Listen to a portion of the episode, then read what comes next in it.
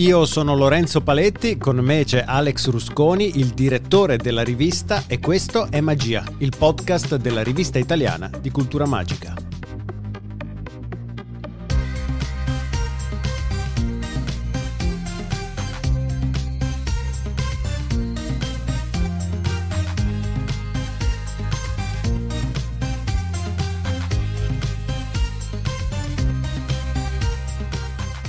Oggi è con noi Silvia Lollino, già finalista del reality Rai Voglio essere un mago e autrice sull'ultimo numero di magia di un articolo su Mary Toft.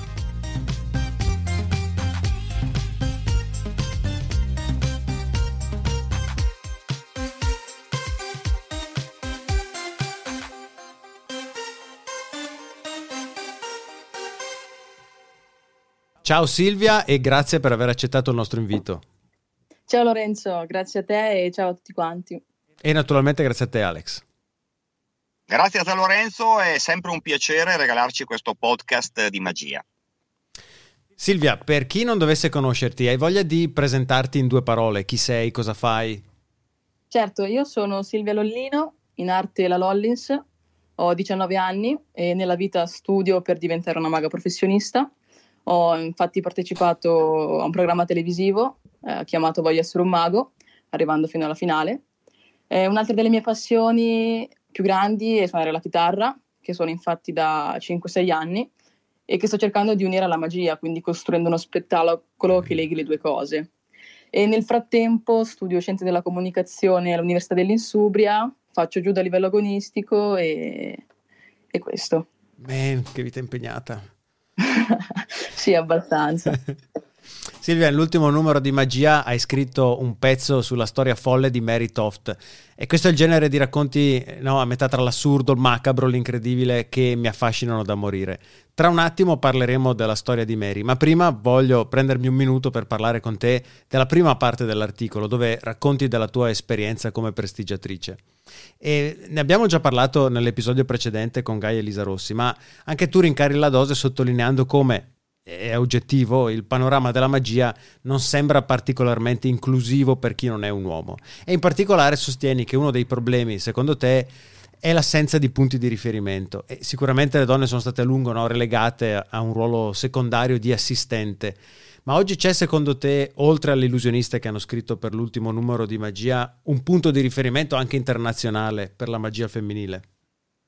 Allora, secondo me non ce ne sono ancora. Ci sono state nel passato e questo è sicuro, però erano quasi sempre mogli o figlie di maghi e quindi per i primi tempi si ritrovavano a fare le vallette, no? A volte mm-hmm. capitava anche che dopo la morte del marito poi loro si costruissero il loro spettacolo.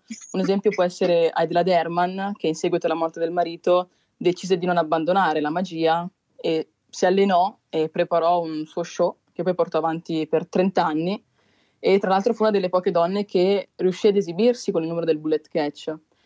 E ce ne sono una decina, credo, di esempi come questo, però detto questo, punti di riferimento per la magia al femminile conosciuti a livello internazionale, soprattutto ancora in vita, non ne conosco. E da prestigiatori e prestigiatrici siamo abituati a sentirci dire frasi come ah ma leggi le carte, leggi la mano in un pubblico che a volte confonde la prestigiazione col mondo dell'occulto. E c'è questa cosa, Silvia, che scrivi che mi ha colpito perché dici che ogni tanto ti chiedono: Ah, ma sei una strega. E io penso che Alex può confermare, a me non è mai capitato che dessero dello stregone e comunque anche fosse il termine stregone non è impregnato di un'accezione negativa come invece il termine strega. Alex, cosa ne pensi? Vabbè, sono perfettamente d'accordo, ma è proprio la storia in qualche modo qui a fare la differenza la strega è chiaramente la donna, spesso con riferimento chiaramente all'Inquisizione e a tutto quello che è successo nei secoli bui. Lo stregone invece è un qualcosa di, di molto diverso che non viene mai assimilato in realtà al prestigiatore, hai perfettamente ragione. E Silvia, tu come rispondi quando ti senti dare della, della, strega dal tuo pubblico? Cioè, a me sembra strano anche perché il modo che hai di presentarti non, non, non rientri assolutamente no, nello stereotipo della strega, anche solo per il fatto che sei giovanissimo. Ma allora, mh, dipende sempre come ti viene detto. Cioè, se hai per insultare non rispondo neanche, ah perché beh, non, non, ne vale la pena, no? se magari è detto per ignoranza, tra virgolette, di solito dico che non è vero e che sono un illusionista, no? E poi faccio un gioco di magia. Mm. Oppure se invece mi dicono, ah, ma tu leggi le carte, di solito dico che in parte può essere vero, nel senso che quelle che leggono le carte sono le cartomanti, che leggono il futuro delle persone, mentre io sono in grado di farlo con un mazzo di carte. E mentre lo dico, tiro fuori un mazzo e poi eseguo Past, Present e Future di, Simo, di Simon Aronson, dove il mago divina tre carte senza, me, senza aver mai toccato il mazzo, mm. e per le prime due carte legge la mente degli spettatori, e mentre per la terza divina una carta che nessuno ha mai visto. E quindi questo è, è anche leggere le carte in modo magico, no? E quindi poi da lì capiscono che sei una maga vera e... Sì, sì, prendi la palla al balzo praticamente esatto. per, per, per sfruttare l'occasione per fare un gioco. Esatto. E lo dicevamo anche con uh, Gaia Elisa Rossi, no? essere donna nel mondo dell'illusionismo porta diversi svantaggi a partire dal fatto che esiste una enciclopedica uh, collezione di giochi di prestigio che sono pensati per un abbigliamento o per un esecutore maschile. Però c'è una cosa interessante che scrivi, cioè che il pubblico non si aspetta una prestigiatrice donna e questo aumenta la sorpresa negli spettatori nel fare magia. Cioè secondo te questo... Uh, aumenta l'efficacia delle tue performance? Secondo me sì, secondo me è così. Mm, come avevo scritto nell'articolo, la gente quando mi vede salire sul palco è molto più curiosa di vedere quello che faccio, no? è più, anche più entusiasta, più sorpresa di vedere una donna, dato che non ce ne sono tante nel mondo magico. E quindi eh, gli spettatori non se l'aspettano e secondo me in più in questo caso essere una prestigiatrice donna, ora mm. come ora è un plus. In più credo che mettere in scena dei giochi classici ma eseguiti al contrario, no? Quindi dove i balletti mm. sono uomini e non donne, Bellissimo. sarebbe ancora più sorprendente. Cioè, immaginate l'uomo tagliato invece che la donna.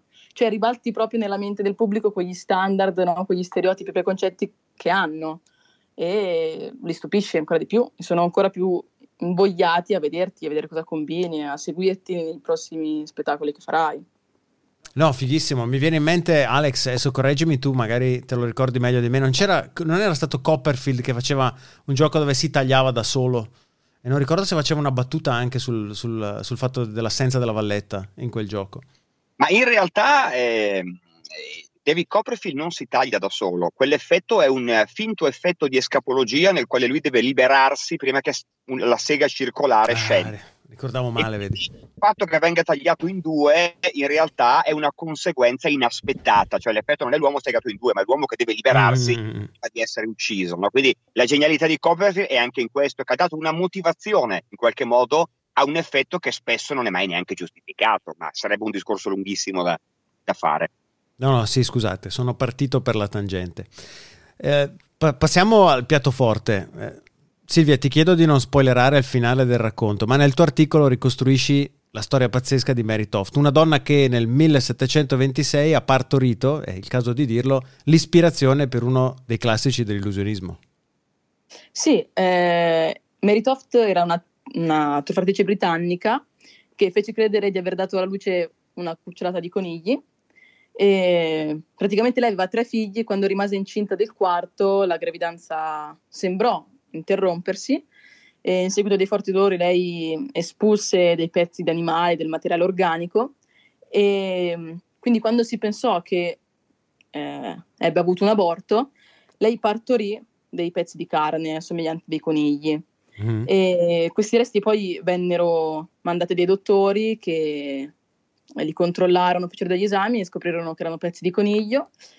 Lei continuò comunque a partorire eh, se così si può dire, delle zampe di coniglio, zampe di gatto, comunque pezzi di animali anche irriconoscibili e la storia fece un po' il giro del mondo, arrivò anche dal re Giorgio I che c'era e una storia...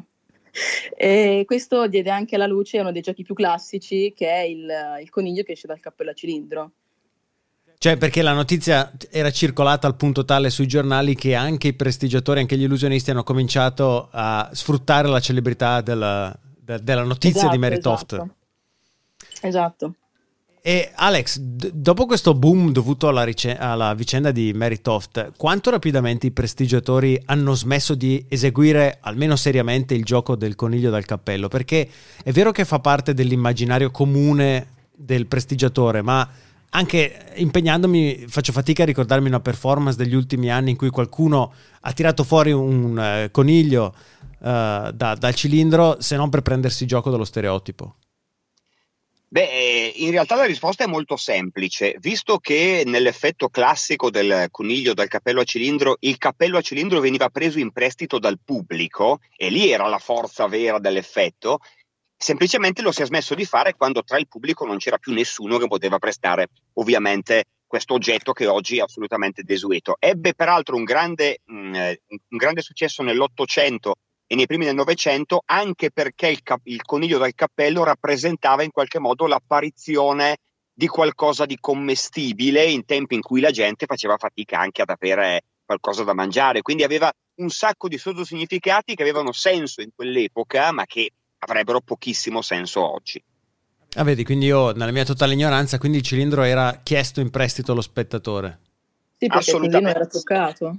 Chiaro, chiaro, no, no, però sai, non, non sapevo, dici magari faccio vedere il mio cilindro, prego controllatelo. Però secondo me sarebbe bello poter riportare in scena appunto questo, questo grande classico, per far tornare alle origini, dato che è un elemento iconico, no? Sarebbe una cosa che comunque non fa più nessuno, riportarla in vita.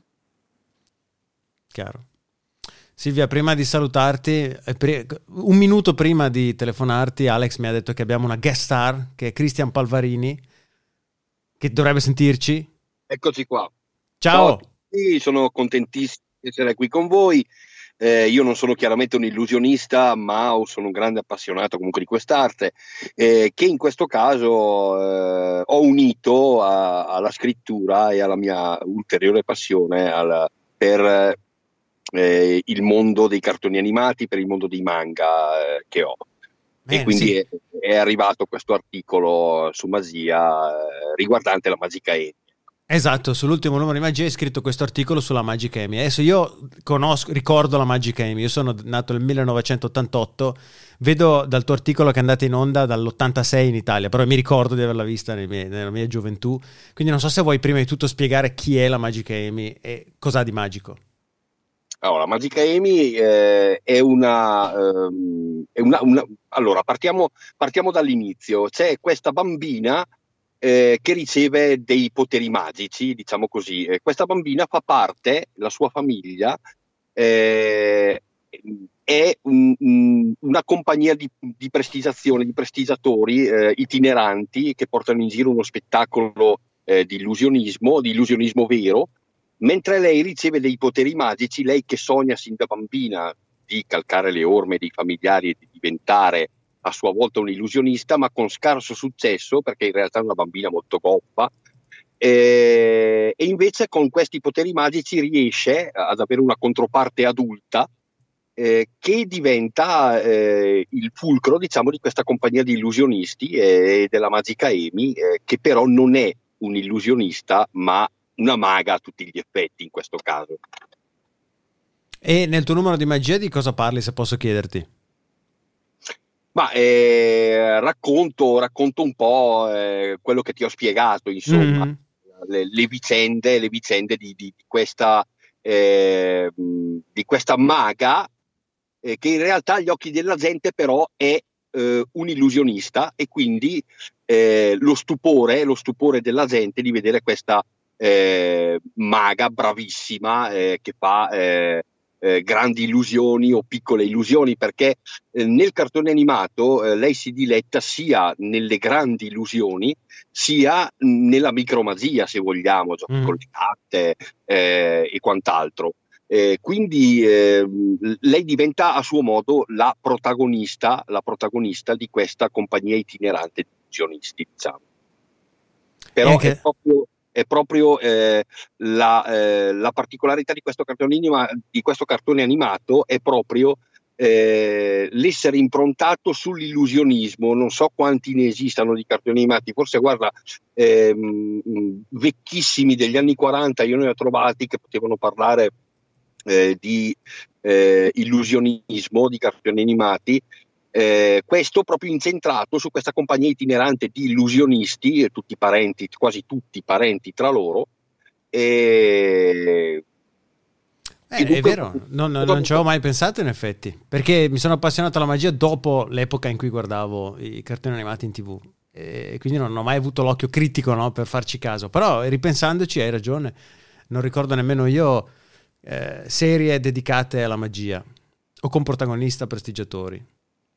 Ma ci sono stati eh, vecchie apparizioni di cartoni animati degli anni 40, anni 50, eh, i, i, vari Tom e Jerry che tutti conosciamo al giorno d'oggi, che hanno avuto quell'episodio eh, con eh, uno dei due che si dilettava nella, nella, prestigiazione, il classico eh, coniglio con il cappello, la bacchetta magica, cose classiche, ma la serie improntata su questo penso sia l'unica. Chiaro.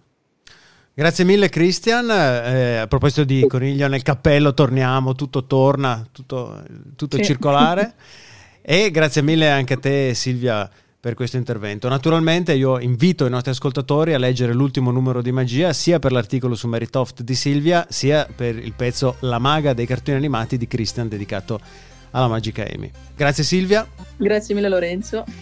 E grazie a te Christian. Grazie, grazie a voi. E naturalmente Alex. Grazie a tutti e al prossimo, alla prossima puntata. Se volete leggere l'ultimo numero di Magia, il 25 dedicato alla magia al femminile, lo trovate su www.rivistamagia.it. Noi ci sentiamo nel prossimo episodio con un nuovo ospite dalle pagine dell'ultimo numero di Magia. Nel frattempo potete ascoltare i nostri cugini di Radio CICAP. Io sono Lorenzo Paletti, con me c'era Alex Rusconi e questo è stato Magia, il podcast della rivista italiana di cultura magica.